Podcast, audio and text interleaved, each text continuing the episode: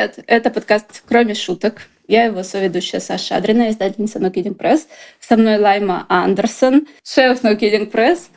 И еще Катя Кудрявцева, да, независимая исследовательница, авторка коучесса и просто очень мудрый человек.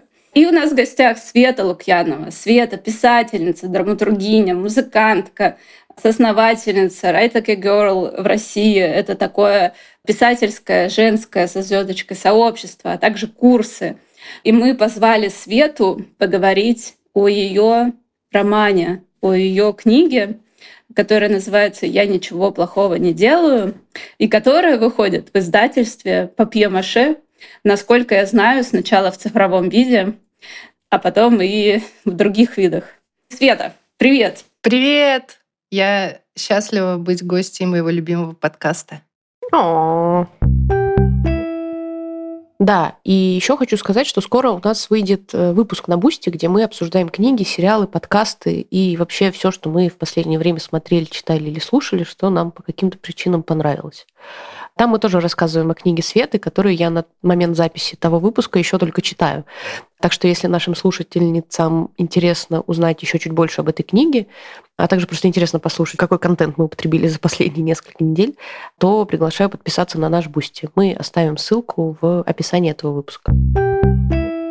Света, мы все прочитали твою книгу на условиях эксклюзива до того, как она вышла.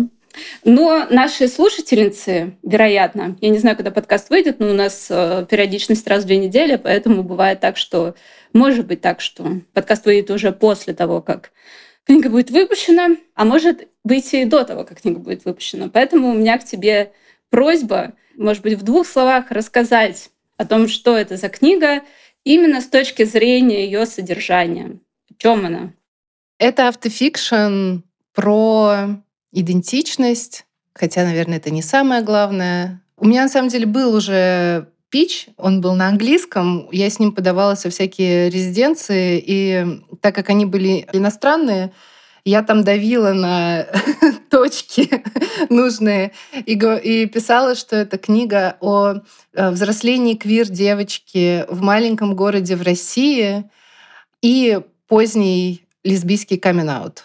Наверное, так и есть, хотя я понимаю, что там еще много всего и другого, но как будто бы бьется это описание. Давай я прочту в своей манере, переводя на ходу.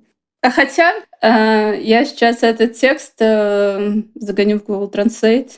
Ну, хотя бы, чтобы у меня были какие-то поры.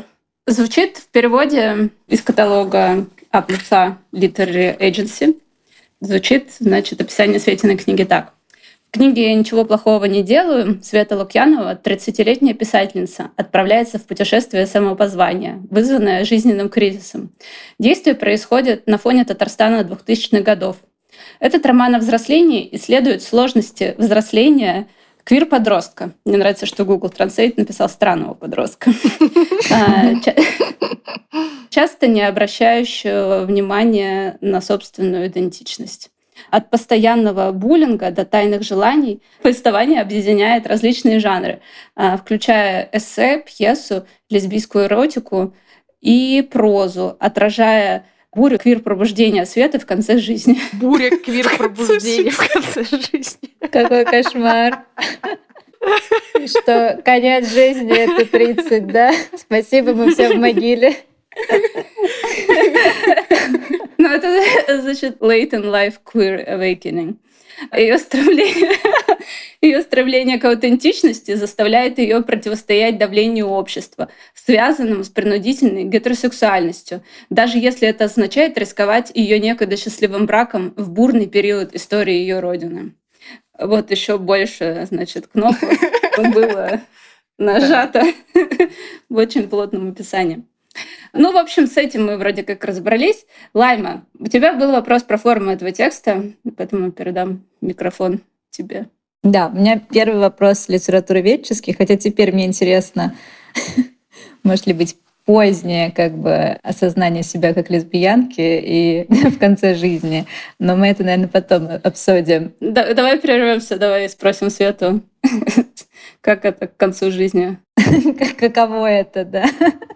Каково осознать себя э, лесбиянкой в возрасте дожития, очевидно. жизни. Да, я на самом деле, когда опять-таки говорю, что вот это про позднее осознание э, собственной квирности, я говорю, что, ну, конечно, это позднее понятие относительное, и мы знаем примеры людей, которые приходили к этому сильно-сильно позже 30. Но это действительно так. То есть это не было, я все это время таилась и скрывала, и вот я наконец призналась. Проблема в том, что я, ну, на самом деле, как моя героиня это не я все-таки, да, это героиня, но и да, и у нее тоже был такой путь абсолютно искренне, где она долгое время вообще разрешала себе принять тот факт, что ей нравятся женщины, и прошла через бисексуальность, которая лично для нее стала фазой, но совсем не всегда является фазой для других людей. Многие люди действительно бисексуальны или пансексуальны. Но для героини это оказалось фазой, и, в общем, в конце она пришла к этой идентичности лесбийской. И пока для героини и для меня, как авторки, эта идентичность является актуальной. Спасибо. Теперь все ясно. Тогда давай больше про сам текст. Во-первых, да, я фанатка твоей книги, уже наконец-то я могу это сказать лично, еще и на запись. Вот, отличная книга, всем рекомендую, кто еще не читал, завидую немножко всем, кто будет читать. И мне интересно, как она сделана. То есть это как бы книга, состоящая из разных текстов, которые иногда по-разному написаны. То есть, да, там есть, например, это прекрасная пьеса, ну, как бы в середине. И вот мне интересно, ты сразу задумывала книгу такой, или работая над этими текстами, они в итоге складывались вот в такое единое повествование? Как это все было у тебя в голове? Эта книга не родилась сразу как задумка, и я начала реализовывать. На самом деле, на протяжении какого-то уже давнего времени, вот был влаг, и я смотрела на, как мне казалось, более успешно продающих курсы коллег, а, у которых есть уже изданные книги, и все время себя корила и говорила, вот ты напишешь книгу, и у тебя продажи сразу вырастут, давай, типа. Но это на самом деле мотивация, ее не хватало на то, чтобы все-таки книгу сделать. Но в тот момент я думала, что это будет сборник моих уже написанных текстов и каких-то еще новых, и он будет про детство. То есть вот первая половина, первая часть книги — это, наверное, то, что я и задумывала. Это было в том числе связано с тем, что мой э, бывший муж не хотел, чтобы я писала про него и про современность, и я и сама там не хотела, и это было все тайно, скрыто, и не, не совсем я не была готова к этому. И тут получилось так, что меня позвали в резиденцию в Екатеринбурге, в дом-музей Митинкова. И я туда приехала, и уже на встрече с артистоки сказала, вообще, конечно, и вот была у меня эта идея рассказов, сборника рассказов про детство, но я чувствую, что, кажется, я хочу писать про современность, вообще хочу писать про развод во время войны, потому что это ровно то, что происходило. И у меня тогда как раз очень бурлили вот эти мысли о принудительной гетеросексуальности. Я по-новому смотрела на свой жизненный опыт, и я понимала, что оно меня зовет очень сильно. И несмотря на то, что уже в тот момент были разговоры про закон, о пропаганде, было понятно, что эта книга, скорее всего, рискует, да, рискует. Я пошла, значит, против цензуры, против как будто бы всего а, потому что очень сильно меня туда влекло. И в, вот там в резиденции она была не очень долгая, всего три недели. Но благодаря тому, что у меня была возможность там заниматься только письмом и думать только об этом, я увидела эту книгу в тот момент, поняла, как она будет устроена. Я поняла, что вот эта первая часть, она будет про детство, и она будет, в общем, такая можно, наверное, сказать, более традиционно какой-то рассказовой манере, даже непонятно, да, поначалу это роман или просто рассказы. А вторая часть будет уже более странная. В общем, какая-то экспериментальная. И вот в тот момент, я думаю, я как-то себе разрешила вообще творить любую дичь. И, например, пьеса появилась ровно потому, что я давно хотела написать про пищевое расстройство, и я хотела написать именно в... Я хотела вот перформативный сделать текст, потому что это опыт, который мы разделяем. Очень многие женщины, а не только женщины, проходили через опыт пищевых расстройств. И такое у меня и было желание, как будто бы этот текст таким образом должен был быть рожден. Вот. И разрешив себе, я поняла, что иногда тексты требуют от меня каких-то разных жанров, сами их выбирают, сами их э, призывают к себе. Рэп-поэма, например, родилась, потому что это ну как рассказать про опыт э, принятия ЛГБТ, если не в виде рэпа. И слушала очень много Кровостока, когда писала. Тяжелое было время, видимо, когда ты писала. Как раз вот ты начала про это говорить, про то, что твой бывший муж был против, Баба Яга была против. Вот. И у меня, собственно говоря, пока я читала, у меня возник, ну, наверное, очевидный вопрос, а каково вообще, ну, вот людям э, живым в чужом автофикшене живется, и как вообще, ну, не знаю, вы там договаривались, не договаривались и так далее. Саша тянет руку или... Как один человек живой, живущий в автофикшене. Нет, это я просто к истории про резиденцию в Екатеринбурге. У Света в итоге была выставка, э, не знаю, как это назвать, под э, очень э, таким ярким, эффектным названием «Автофикшн временно отменяется». И это косвенно связано с Катиным вопросом, и, может быть, ты тоже хочешь рассказать об этом. Да, вот в этот самый момент, когда я даю паблик-ток, я типа ранее в свой телеграм-канал, по-моему, на тот момент на 80 человек, выложила стихотворение, в котором я не заменила имена людей, и это было мое авторское решение. И мне позвонил прототип и потребовал удаления, и, в общем, в целом высказал свою боль. Хотя в, в этом стихотворении про него не было, да, но просто вот это было слишком все еще как бы жизненно, да, и что я совсем уж не прикрыла вот реальность, может какое-то ограниченное количество людей могли сопоставить какие-то факты и сделать какие-то выводы. Вот. И я действительно удалила и написала autofiction временно отменяется, потому что не все понимают, что в нем также содержится fiction. Вот. Также до меня против моей воли донесли какие-то слухи, которые про меня ходят, как там обсуждают мой развод, и то, какая я тварь. Вот, что тоже было очень неприятно. И в этой книге в итоге вышли только детские тексты, все взрослые. Мы такие, все, это типа... И в общем-то, выставка в итоге получилась про отношения цензуры, самоцензуры, автофикшена, э, фикшена и реальности, в общем, всех этих вещей. И мне кажется, по-своему сработало. И сейчас я хочу сказать, что мой бывший муж э, дал мне разрешение писать все, что угодно, и сказал, что просто не будет это читать, что мне кажется максимально здравой позицией. Также я думаю, что все-таки надо понимать, что это не, ну, не живые люди в тексте, это в конце концов всегда персонажи. Я уверена, они читают, они сами видят, где я там сместила действительность, где я что-то не то, э, что было на самом деле, написала ради сюжета, ради текста. И Наверное, это тоже может их как-то успокаивать. Но посмотрим, потому что на самом деле пока не все прототипы видели текст. Видела также Гузель, и я переживала, как она отреагирует. Она отреагировала хорошо. Вот. Ну, поживем увидим. Я допускаю, что не все могут хорошо отреагировать. Когда я читала, у меня возник еще один вопрос, наверное, тоже косвенно с этим связанный.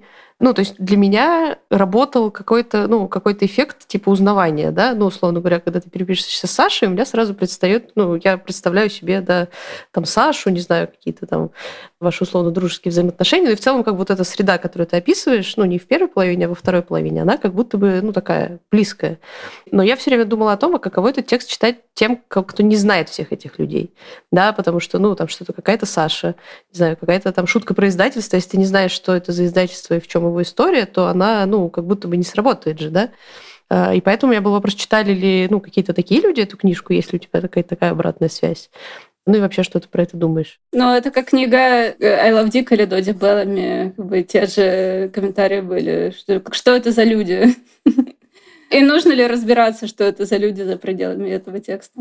Я, конечно, думаю об этом. Я сейчас читала Кармен Мария Мачада «Дом иллюзий», и я в какой-то момент начала гуглить, с кем она встречалась, на ком она жената, в общем, смотреть все фотки и такая продолжить дальше читать. Но У людей есть доступна эта функция поиска по социальным сетям. И если им будет очень интересно, я думаю, они смогут эту картинку сделать для себя более выпуклой.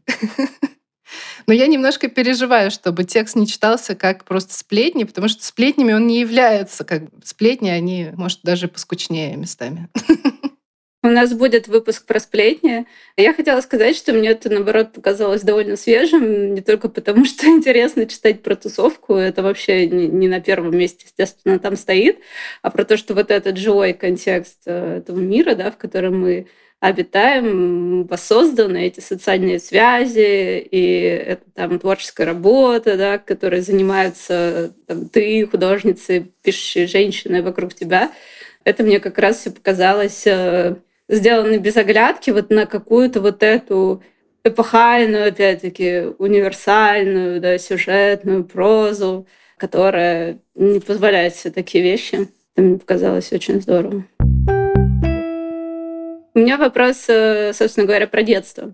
Ты недавно в своем телеграм-канале написала про книгу Шелахетти «Чистый свет», что она начинается, значит, с какого-то сотворения мира, да, альтернативного библейскому, и что каждый раз, когда ты видишь про Бога, ты такая, о нет, это не моя чашка кофе. И я тебе в личку написала это, как я про детство. Потому что когда я еще работала во влаге, ну, естественно, было много текстов о детстве, и я немножко так э, засыпала уже на ходу. И, с другой стороны, это естественно, потому что Элис Монро в каком-то старом своем интервью до Paris Review говорила о том, что, начиная писать, мы выписываем сначала вот это нажитое, да, хотя она, ее книга максимально приближена к автофикшену. Ну да, и она говорит о том, что это естественно, но, тем не менее, у меня раньше было много проблем с этим, и сейчас у меня ну, не то, что проблема, но я вижу некоторую однообразность э, этого, когда я читаю рукописи, потому что сам по себе текст может быть хорошим, но в череде текстов он немножко теряется, да, если там нет какого-то другого ключа, если там нет э, какого-то решения, если там нет какого-то выбивающегося вообще из этого строя языка. И ты очень много работала с темой детства, ну и твои как бы короткие рассказы, они были абсолютно блестящие. И ты много работала с юмором, кстати, да, что не совсем типично и сложно дается, мне кажется многим, и твои там рассказы, такие как «Сиськи» или как э, «Хоббис», публиковались в сборниках «Влак» в том числе. И это было здорово сделано. И вот э, почему для тебя эта тема или этот период жизни, да, было важно запечатлеть в своей прозе, да, и почему изначально твоя книга была задумана так, что там такого в этом детстве чертовом? Ну, в этом, в этом чертовом детстве, я думаю, все. Все истоки, все уже было ясно там. Просто не было линзы посмотреть, понять, отсортировать. Я еще раз в этом убедилась, э, работая над э, книгой. И, конечно, детство, ну, там я писала, опять-таки, с детства, но вот так вот э, как-то серьезно я начала писать, наверное, в районе 23-25. И в это время довольно сложно о чем-то еще писать, потому что мало очень пройдено, и дистанция есть еще только вот она еще только появляться начала, более того, да, с детством, с подростковым возрастом, вот с этим опытом, где очень много происходит интересных событий, формирующих событий, много конфликтов, вообще, да, не, идеальные персонажи, подростки, которые не могут своими гормонами совладать, тоже очень идеальный просто персонаж для того, чтобы попасть в какую-нибудь ситуацию интересную. И да, я про это писала, и как, ну, я сказала, что у меня было некоторое ограничение в том, чтобы писать про настоящее и внутреннее, и внешнее, и поэтому все силы уходили туда. В то же время, когда я вот поняла эту книгу, я поняла, что я хочу написать про принудительную гетеросексуальность. При этом, ну, я не философ, не исследовательница, не социологиня. Я не смогу написать научную работу, да, я не смогу это все объяснить. Единственное, что мне доступно, это литература. И если я начну а, проговаривать прямым текстом. Вот так вот меня обижали, и вот так вот получилось. Это будет очень скучно и неинтересно читать. И я поняла, что эта детская часть нужна ровно для того, чтобы ввести в контекст э, моего взросления, что 90-е, нулевые были годами, особенно, да, ну, там, да, в Татарстане. Это особое взросление. И вокруг меня не было квир-людей. Вокруг меня не было, в принципе, этих слов, этого явления. И было очень понятное представление о том, что дарит женщине счастье, что дарит несчастье. И, ну и плюс опыт, э, конечно, опыт буллинга, опыт оtheringa, а, исключения, вытеснения, он делает человека очень уязвимым для того, чтобы быть другим, отличаться. Да? Он, он заставляет хотеть быть в безопасности, как все в группе, в компании, в общем, в гетеросексуальном браке который выглядит очень счастливым. Ну, в общем, и являлся счастливым до определенного момента. Вот, и для этого, в общем, нужна эта детская часть, чтобы не прямо сказать, а все-таки как-то обрисовать и может быть, ну, люди смогут провести какие-то параллели и увидеть, что в их жизнях, например, отличалось, или в общем, какой-то вопрос задать, вкинуть этот опыт туда. Но мне кажется, что я, возможно, как-то высказалась на тему детства, и сейчас я пишу не про детство. Вот. И, может быть, уже не чувствую, что оно меня как-то тянет туда и вообще интересует. Может быть, не нужно было это, чтобы двигаться дальше тоже. Ну, посмотрим. Я просто хотела откликнуться на вот эту историю, потому что мне тоже очень понравилось то, как связаны две эти части на самом деле. Ну, и то есть, что вот эта вторая часть книги без первой э, совершенно иначе бы работала. Вот, ну и первая без второй, наверное, тоже, но это другая какая-то тема. Но что э, вообще вот этот нарратив, а вот оказалось, что, значит, ну, в общем, героиня влюбляется в женщину, там тыды на сознание, значит, и в конце свадебные бубенцы, но это же довольно распространенный, да, такой сюжет и, и в литературе, и в, кино, но при этом, ну, мы всегда получаем вот этих персонажей ровно в тот момент, когда такие, ну, в общем, взгляды встретились, да, и с этого момента начинается что-то, и мы ничего не знаем про этих людей, на самом деле, что их так перекрыл-то, как бы. А здесь, э, ну, вот этот вот момент, он э, с тобой случается уже подготовленным, и что мне ужасно понравилось, то есть, что ну, вот я как читательница такая, типа, ну, вот я читаю вот всю первую половину книги, и я такая, ну и, ну, ну, ну, то есть, что, что я прям болею за эту героиню, чтобы до нее наконец-то как бы, ну вот, дошло, ну давай, ну как ну уже. Вот, и когда наконец это все случается, и ты такой, да, этого я ждал. Вот, как бы, ура.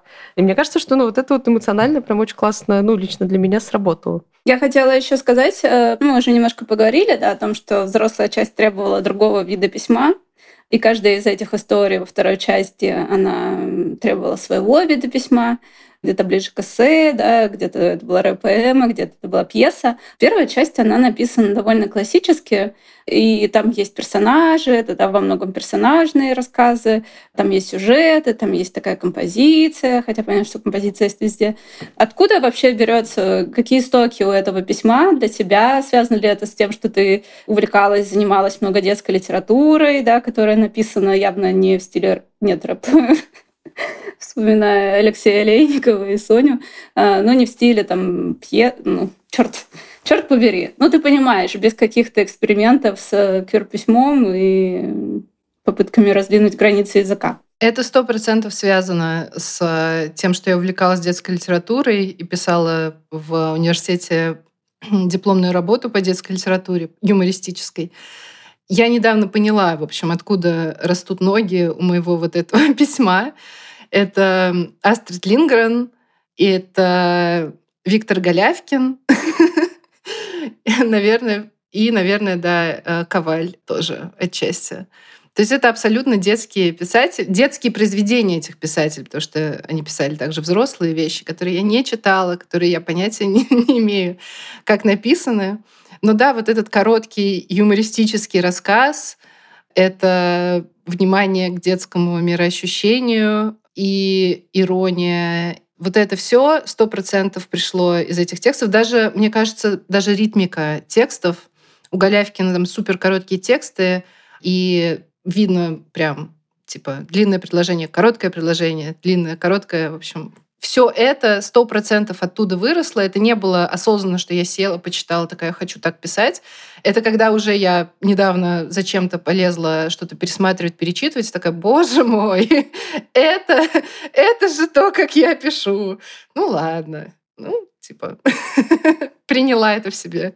А если поразмышлять тогда, кто с толпы такие второй части, не то, что на кого ты буквально ориентировалась, но вот если продлить эту логику на вторую часть. Астрид Лингрен и Голявкин встречаются с кем? Вот тут, наверное, я не могу прям провести такую параллель, но я могу назвать тех, кто вот для меня стоит на пьедестале. Это точно Вирджиния Вульф.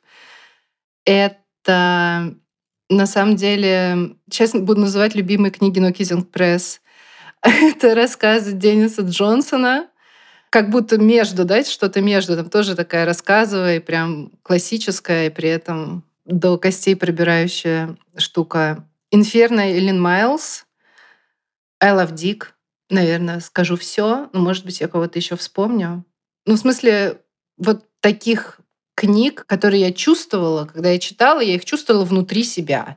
Вот. Они проникали в меня. При этом я читала Love Dick, и еще такая, о, какая-то полиамория, это вообще не для меня. Проходит несколько лет, я начинаю разыгрывать то же самое в жизни. Ну, то есть это какие-то кармические связи, похоже, с этими книгами. Тогда вопрос не к героине, а к тебе, может быть. Ну, у нас такой разговор, почему бы не в стиле Ксении Собчак или Ирины Шихман, да? Когда они говорят, мы не можем не спросить, тем более ты заговорила об этом.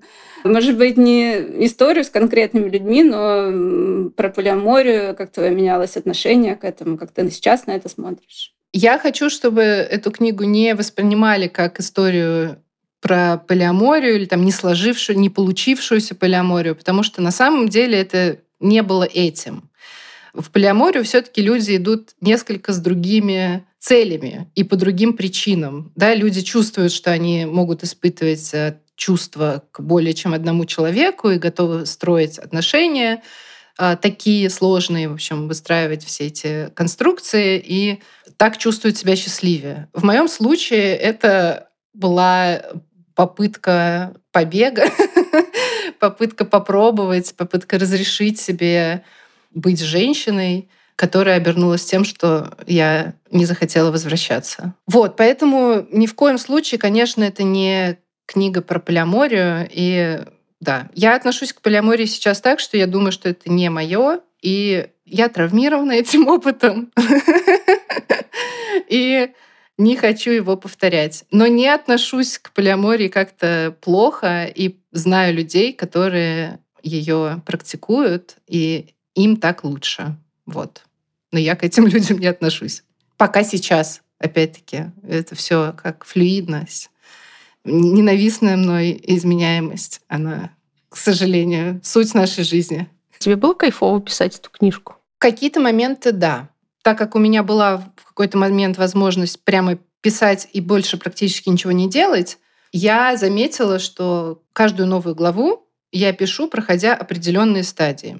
Первая стадия, в общем, у меня есть какие-то мысли, я на подъеме, я хочу ее писать, хочу узнать, что же там такое. Я начинаю это все выплескивать, что у меня уже есть, какие-то задумки, что-то, что-то. Следующий этап. Все плохо, я ничего не знаю, я не понимаю, что с этим делать, это ужасно, я не справлюсь. Я начинаю лезть, делать research, а, перечитывать свои дневники, сталкить людей в Инстаграме, перечитывать переписки. Короче, я начинаю делать. А, первый день ресерча, он просто меня в, в какую-то на дно меня опускает, потому что мне становится жалко себя в тот момент. Я перечитываю, боже, какая бедняжка, как же это тяжело, все ужасно. Плюс параллельно вырастает этот огромный страх того, что я напишу про людей, они обидятся, они разозлятся, как я смею. В общем, первые вот эти шаги, они очень тяжелые. И вот я делаю research там на протяжении нескольких дней, и за это время все начинает как-то укладываться во мне, лишнее растворяется в воздухе, остаются какие-то предметики, которыми я уже, которые я могу уже нести в текст и что-то с ними делать. Я их несу в текст. И на этой этапе я чаще порой вижу уже структуру текста, я понимаю, скорее всего, какой будет конец. Я очень часто пишу там сначала типа что-то в начале или что-то, а потом я пишу конец, когда у меня появляется конец, я такая, о, ну все, короче, все, дело сделано, дальше только писать. И вот тогда начинается уже что-то кайфовое. Вот.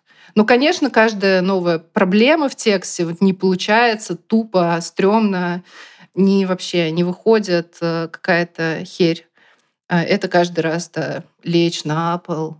Но я такая, надо встать, попить воды, пойти погулять сделать йогу. В общем, мы знаем, что нужно сделать, да. Но да, кайф он, он есть. И я очень счастлива, что он есть. Для меня он есть в процессе. Вот я знаю, что не все люди получают в процессе хоть какое-то удовольствие. Я в какой-то момент такая, о, я серфлю по волнам. И это, это ощущение, это реальное ощущение, как, э, ну, что ты, ты что-то делаешь, у тебя просто получается. Вот. Это классно. То есть это не потому, что на меня все смотрят и мне аплодируют там и что-то, а это просто кайф от того, что получается. Здорово.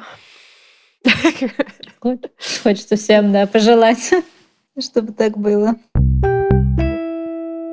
был в этом, в этом тексте какой-то кусок, который я подумала, что, блин, типа почему-то похожие, какие-то вызывает похожие эмоции, как фанфик. Ну, возможно, опять же, потому что, условно говоря, это люди, которых я условно, ну, что, что-то, как бы они не являются для меня вымышленными персонажами. Ну, и в некотором смысле это и есть фанфик, да? РПС такой, в общем. Что такое РПС? Расскажи, я не, не в курсе. Это когда, я не помню, как это точно, типа real people что-то. Ну, короче, это когда шиперят реальных людей, типа не персонажей сериала, а там актеров, которые играют братьев Винчестеров, вот, и там, значит, огромный массив э, текстов о том, что на самом деле они, значит, что жены у них просто так, вот, а на самом деле они любят только друг друга. Я, я, я почему-то подумала, что на такой, не знаю, на такой текст или на таких героев можно было бы написать фанфик. Как ты думаешь, каково тебе было бы быть героиней фанфика? Я, я видела дискуссию о том, что неэтично писать фанфики про людей, но если честно, я была бы не против. Мне интересно. И на мою героиню, и на меня. Мне кажется, это очень прикольно и дает возможность людям проигрывать какие-то сценарии и упражняться в своем литературном умении. Я как героиня, прототип могла бы просто это не читать. Опять-таки, если бы мне не понравилось. Например, премис, да, там, там же пишут, типа, Света Лукьянова начала отношения с э, Владимиром Путиным. Я такая, я не буду читать этот, этот фанфик. А если Света Лукьянова начала отношения с э, Айлин Майлз, я такая, боже, это стекло, давайте почитаем. И поняли, как не надо. Так как ты сказала, что ну вот, э, это было особенное выражение да, для героини в 90-е, конец 90-х, нулевые в Татарстане. Насколько для тебя было важно запечатлеть Татарстан и понятие дома, насколько важно для героини, возможно. И меня скорее про детство, да, а, но также интересует э, место этого второй части, взрослой части. Мне кажется, я не отдала пока Татарстану должное, если честно. Потому что у меня очень сильное ощущение дома. И сейчас, когда происходят понятные события, оно невероятно усилилось. И я просто еду по дороге, осень, грязь, темное небо. И я такая, боже, как я люблю Татарстан, он прекрасен. Но потом читаю новости и возвращаюсь в реальность. Мне кажется, что можно лучше и можно больше. И то, что я пообещала людям маленький город Татарстане, на самом деле, мне кажется, что маленький город Татарстане пока не был как следует описан. Бугульма вообще очень такой уникальный город, потому что, с одной стороны, в 90-е э, нулевые годы он был наркотической столицей Татарстана из-за того, что там есть железная дорога и есть аэропорт, и из-за того, что он рядом там с Леногорском, с Альметьевском. Альметьевск сейчас вообще становится таким нефтяным центром. Из-за этого всю, всю кровь э, высасывают из Бугульмы. Вот. И из Альметьевска выгнали наркопродавцов. Так сказала как-то очень э, этично, да, хотя, казалось бы.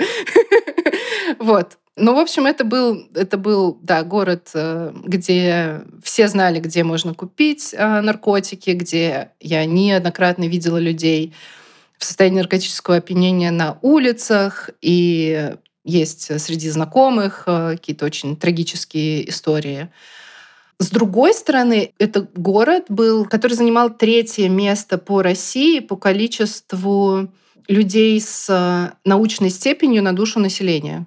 То есть огромный процент был людей, у которых была докторская либо кандидатская научная степень, было несколько научных институтов, и одна из самых, в общем, сильных школ в Татарстане, в которую я ходила, из которой люди регулярно выигрывали какие-то российские там, физико-математические, астрономические олимпиады. И вот, вот э, она дуальность, в которой интеллигенция и параллельно с этим вот эта проблема употребления наркотиков и небезопасность, да, и страх, и того, что, ну, как мы в детстве боялись заходить в лифт, и, и того, что в моем доме на крыше умер э, бездомный, и я как бы до сих пор узнаю иногда этот запах на улицах. То есть вот как это объяснить, да, как объяснить, что у тебя дома там много книг, но параллельно с этим ты приходишь и в школе вроде как классно быть отличницей, а не иметь какие-то богатства. Не было богатых, все, все были примерно одного социального статуса, но при этом ты все равно другая, и вот есть это опять-таки, это время гоповской культуры, время забивания стрелок, время этого линго, где я вообще не понимала, что происходит. Спрашивала, что такое слово «пидорас», которым все ругаются, что оно означает. Ну, то есть я не чувствовала себя до конца в своей тарелке. Вот. А сейчас, наверное, все-таки чувствую. Но не знаю, насколько, короче, это есть. Мне кажется, этого может быть больше. Вот мой вывод. Ты уже сказал, что ты сейчас пишешь какой-то текст. Может быть, э, можешь рассказать немного о том, какой он, о чем? Может быть, какой вызов ты себе им бросаешь? Что-то такое. А, у меня на самом деле есть э, сейчас два текста, которые меня зовут, и они разные. Я думаю, что это скорее ну, пока сложно судить. Может быть, что-то эссеистическое. Один, наверное, более эссеистическое, второй, ну, вот это, как вторая часть книги. И один про отношения с национальностью, с культурой, с татарским, с моей татарской частью семьи, с, в общем, вот это какая-то сложная, сложная, сложно устроенная для квир-человека история, где ты не можешь э, сказать о Бике э, про себя, но в то же время как бы другой Бики у тебя нет. И никогда не было. Я не могу сказать, что я там какая-то, что ты не можешь себя просто представить в другом мире или в другой э, ситуации. Это, ты не выбираешь это, но при этом это единственное отношение, которое у тебя такие будут в жизни. Вот. А второй текст, который я, наверное, сейчас больше пишу, он про телесность, про отношения с телом, про свой образ, как, как тебя видят люди как, как ты хочешь, чтобы тебя видели люди, про отношения с, не знаю, фотографиями, которые я делаю. Потому что меня очень пугала всегда вот эта необходимость торговать э, лицом и там телом, петь в трусах, в кавычках. И у меня было пищевое расстройство, если вы помните, тоже отчасти связанное с этим. И сейчас э, я думаю об этом и пытаюсь как-то это сформулировать. Что же это такое? Что же женщина, находящаяся под взглядами, что она вообще такое? Ждем с нетерпением новые тексты. Еще, конечно, интересно поговорить немного о музыке, потому что, ну, все-таки она занимает большое место в твоей жизни. Расскажи, пожалуйста, о последних релизах. Вот совсем недавно вышла песня, которая как раз э, упоминается в книге. И, может быть, э, о каких-то ближайших планах именно музыкальных. К чему нам готовиться? На самом деле музыка — это такой очень медленно идущий проект. Всегда ты думаешь, что вот сейчас мы быстренько сделаем, через месяц будет готово, а в итоге готово бывает через э, два с половиной года. И все, что сейчас выходит, это все началось еще давным-давно и по понятным причинам отложилось. Моя группа разъехалась кто куда. А, в основном в Сербии, кстати, сейчас базируется, а, в Белграде. А, и естественным образом это поставило на стоп все там выступления, но какие-то релизы все равно выходят.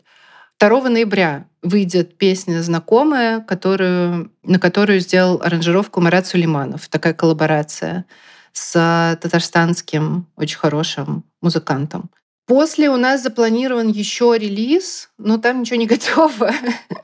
Поэтому будем ждать его через два с половиной года примерно. Вот. При том, что я на самом деле сейчас вообще не пишу новую музыку.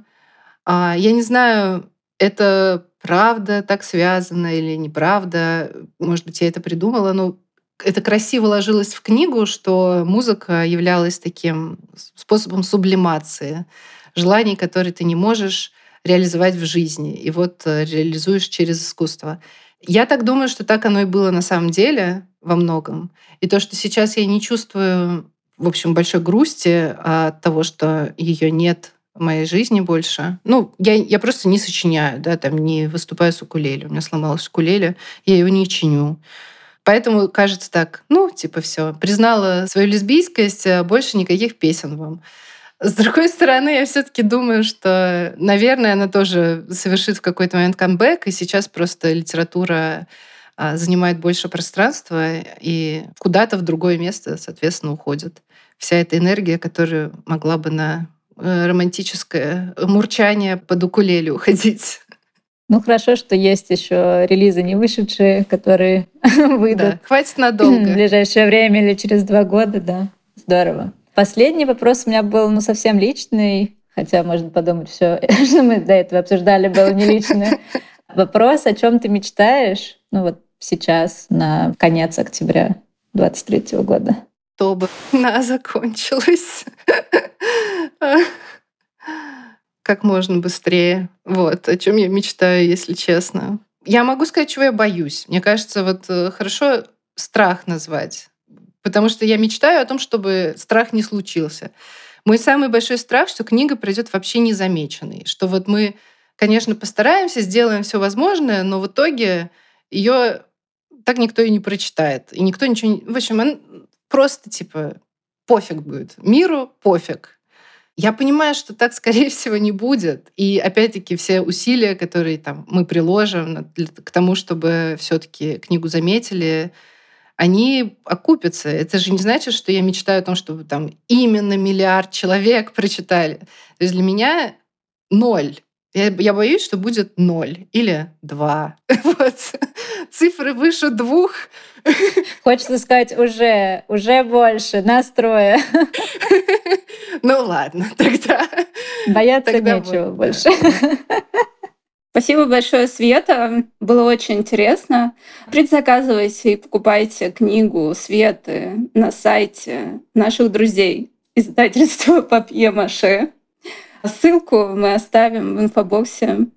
Мы запишем еще один бонусный выпуск, более личный, с вопросами, которые нам предложила наш редакторка Настя Каркачева, как раз про опять Э, любимая всеми нами сексуальную идентичность, э, внутренние вопросы к себе и так далее. Все, о чем, как сказала Катя Кудрявцева в комментариях в нашем телеграм-канале, мы и так не затыкаемся, несмотря на то, что поступила обратная связь, что маловато этого. Спасибо, что позвали и за интересные вопросы. Спасибо вам огромное. Пока.